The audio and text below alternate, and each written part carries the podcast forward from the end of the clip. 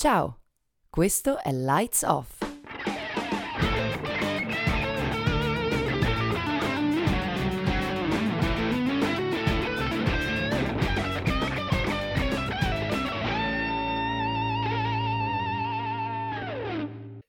Lights Off presenta Filo Rosso, la rubrica che racconta per filo e per segno i piccoli intrecci di una tela molto più grande. In questa stagione i diritti umani. Se sei una persona curiosa, questo è il posto giusto per te. Mettiti comodo e lasciati condurre. Il tema della puntata di oggi è il true crime. Nello specifico racconteremo la storia di Madeleine O'Hare.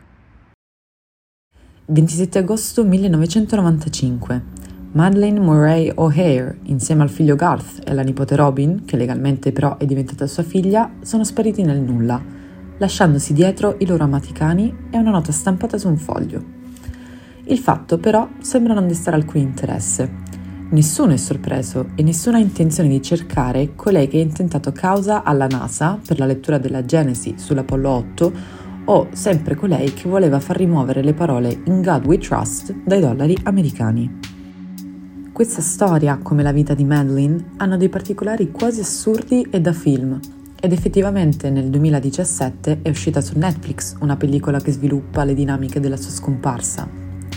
Ma nonostante le innumerevoli peculiarità del caso, nulla è inventato. Preparatevi allora a conoscere quella che sarà soprannominata come la donna più odiata d'America, Madeleine Murray O'Hare. Madeleine Mays, questo è il suo nome alla nascita, Nasce nel 1919 a Pittsburgh, Pennsylvania. I genitori la battezzano con rito presbiteriano. Si trasferisce in Ohio, dove si diploma. Nel 1945, durante la guerra, si arruola nel Women's Army Corps e si sposta in Italia, dove lavora come crittografista. Qui conosce William J. Murray Jr., un ufficiale di cui si innamora e che la mette incinta. Lui però è sposato e non vuole lasciare la moglie per lei. Di ritorno in America però, Madeline decide comunque di prendere il cognome Murray e dà alla luce il suo primogenito, William J. Murray III, chiamato da tutti semplicemente Bill. Tuttavia la famiglia della donna è costretta a lasciare la città, trasferendosi a Honolulu, alle Hawaii. La comunità di Baltimora infatti non ha accolto positivamente la vittoria della Murray nella causa e il conseguente cambiamento nelle scuole americane. Come può una semplice donna andare contro Dio e la fede è impensabile e le minacce di morte diventano una costante per lei, un peso che inizierà a non sentire neanche più e che si porterà dietro per tutta la vita. I suoi concittadini hanno iniziato, infatti, a mandarle lettere minatorie, a volte persino cosparse di feci, e la sua casa è stata presa a sassate, il gatto di famiglia è stato ucciso e, inoltre, il figlio è diventato vittima di bullismo a scuola. Un trasferimento è dunque d'obbligo. Il presidente degli Stati Uniti Kennedy commenterà la decisione della Corte Suprema, affermando che, favorevoli o meno al cambiamento, gli americani possono comunque continuare a pregare privatamente e che quindi questo non costituisce un vero e proprio attacco alla religione. Madeline ha vinto la sua prima grande battaglia, che le farà venire sempre più fame di giustizia e impegno sociale. Le autorità del liceo negano la richiesta e la madre allora decide di intentare causa contro il sistema scolastico di Baltimora, il primo mandamento è chiaro, esso permette la libertà di parola e di religione. Quest'ultima intesa, secondo Madeline, non solo come libertà di scegliere una religione, ma anche come libertà dalla religione e dal praticarne i riti. La Corte Suprema è d'accordo con la donna e il 17 giugno 1963 la preghiera nelle scuole pubbliche degli Stati Uniti è dichiarata incostituzionale. La svolta nella vita della donna avviene quando il figlio Bill è adolescente e inizia a frequentare il liceo Woodbourne di Baltimora. Venuta a sapere che gli studenti ogni mattina pregano e leggono la Bibbia, Madeline chiede alla scuola di esonerare il figlio da questa attività, essendo entrambi atei. Successivamente si laurea in legge, ma non passa l'abilitazione da avvocato per esercitare la professione. Si forma quindi come assistente sociale, impiego che la occuperà per diversi anni. Nel 1954, sempre da una relazione al di fuori del matrimonio, nasce il suo secondogenito, John Garth Murray. Nel 1965 sposa il marine Richard O'Hare, da cui prende il suo secondo cognome, e che però lascerà dopo qualche anno. David Waters inizia ad affiancare il trio e lavorare per atei americani agli inizi degli anni 90. Lui è un ex criminale accusato di omicidio all'età di 17 anni, ma ciò nonostante Madeleine lo sceglie comunque come suo collaboratore. Un uomo che è stato in galera ha poca credibilità nel caso in cui scegliesse di denunciare attività illecite da parte dell'organizzazione e probabilmente Madeline lo sa e questa è una giusta motivazione che l'ha portata a ritenerlo adatto al suo team. Waters però è licenziato nel 1994 per il furto di 54.000 dollari. Le tensioni dunque sono pane quotidiano per Madeline e non solo in famiglia. Negli anni 90, infatti, lo staff di Ate Americani è formato da lei, il figlio Garth e la nipote Robin, sostenuti da pochi altri membri. I tre O'Hare fanno tutto insieme, vivono, lavorano e vanno in vacanza, dividendo ogni istante.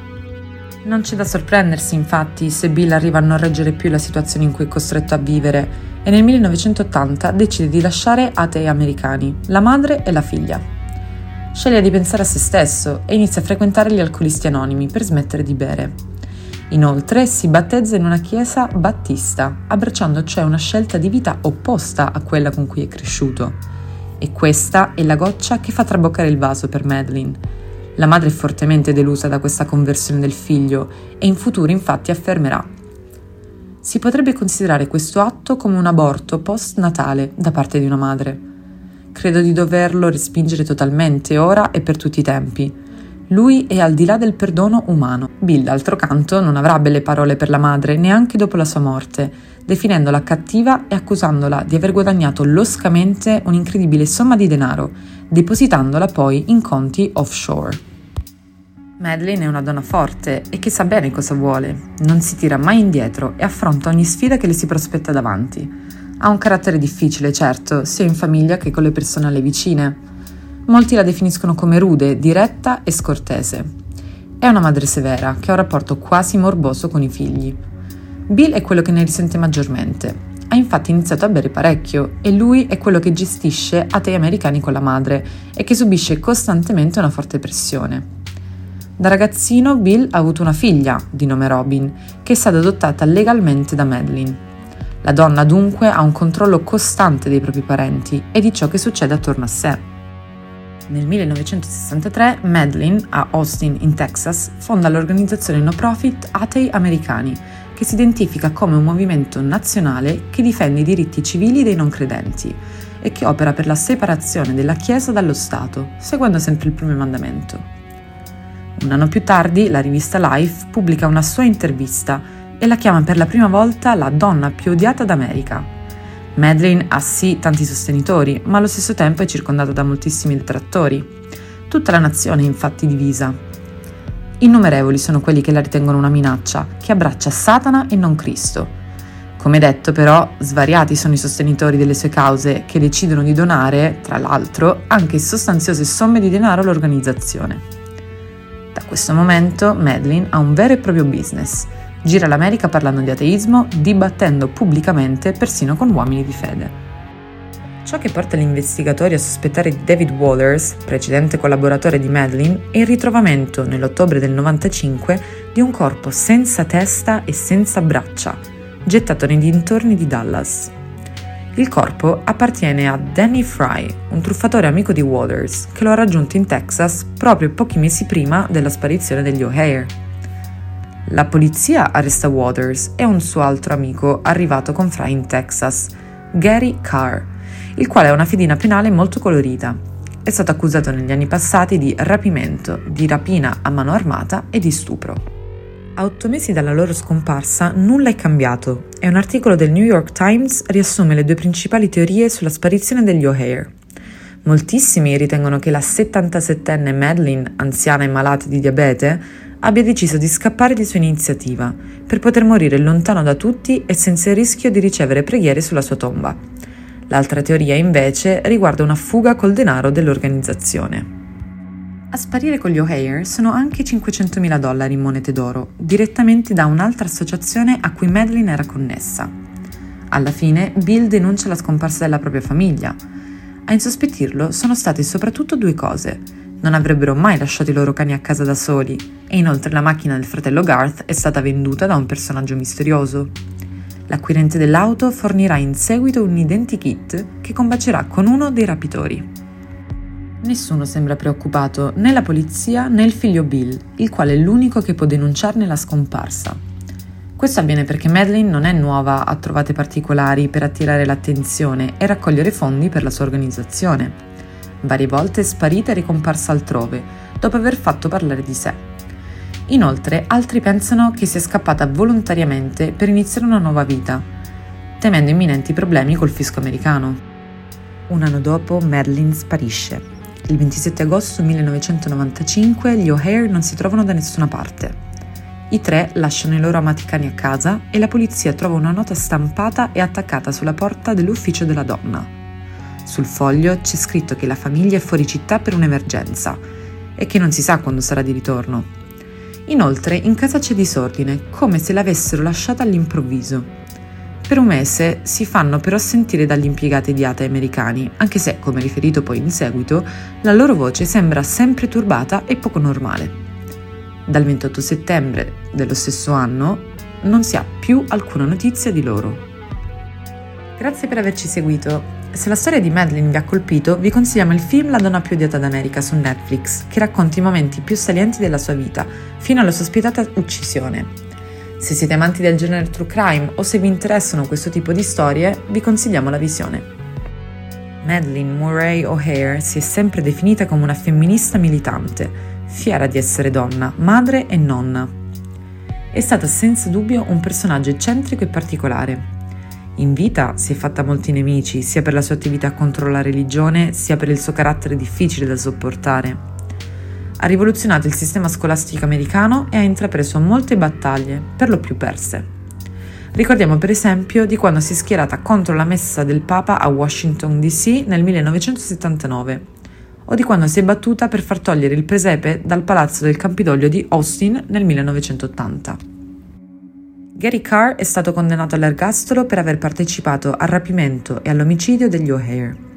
David Waters, con un patteggiamento, è stato sentenziato a 68 anni di reclusione, ma è morto subito dopo per un cancro ai polmoni nel 2003. Il figlio di Madeline, Bill, è diventato capo della Coalizione per la libertà di religione e lavora per portare di nuovo nelle scuole pubbliche americane la preghiera. Della madre dirà sempre che non è stata una bella persona in vita, era cattiva, ha truffato e abusato della fiducia della gente, arrivando a guadagnare enormi somme di denaro.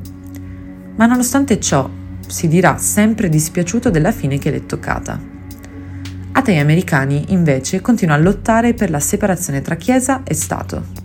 Madeline è stata uccisa dunque non da uno degli innumerevoli personaggi che l'hanno minacciata di morte negli anni, bensì da un suo ex collaboratore e partner negli affari, le monete d'oro, come detto, sono state conservate in un box chiuso con un lucchetto. Waters però racconta che quando è andato a riprenderle queste erano sparite. Il lucchetto era stato forzato e non c'è la traccia assolutamente del denaro. Dei ladri hanno dunque rubato a loro volta a dei criminali. E questo potrebbe essere karma per qualcuno. Anni dopo, nel 2001, vengono finalmente trovati i resti dei corpi di Madeline, Garth e Robin. I tre sono stati fatti a pezzi e seppelliti in un ranch proprio in Texas. È Waters stesso che, confessando, indica il luogo del ritrovamento e racconta come sono andati fatti. Waters, Carr e Fry avevano deciso di storcere del denaro alla famiglia O'Hare, conoscendo bene i loro affari e le loro abitudini. Si sono fatti consegnare 500.000 dollari in monete d'oro che hanno poi nascosto in uno di quei box che si affittano per conservare scatoloni e vecchi oggetti. Infine hanno ucciso e smembrato i loro corpi, seppellendoli poi insieme alle braccia e alla testa di Fry. Waters e Carr, infatti, temevano che il loro complice potesse parlare e accusarli, se ne sono quindi sbarazzati.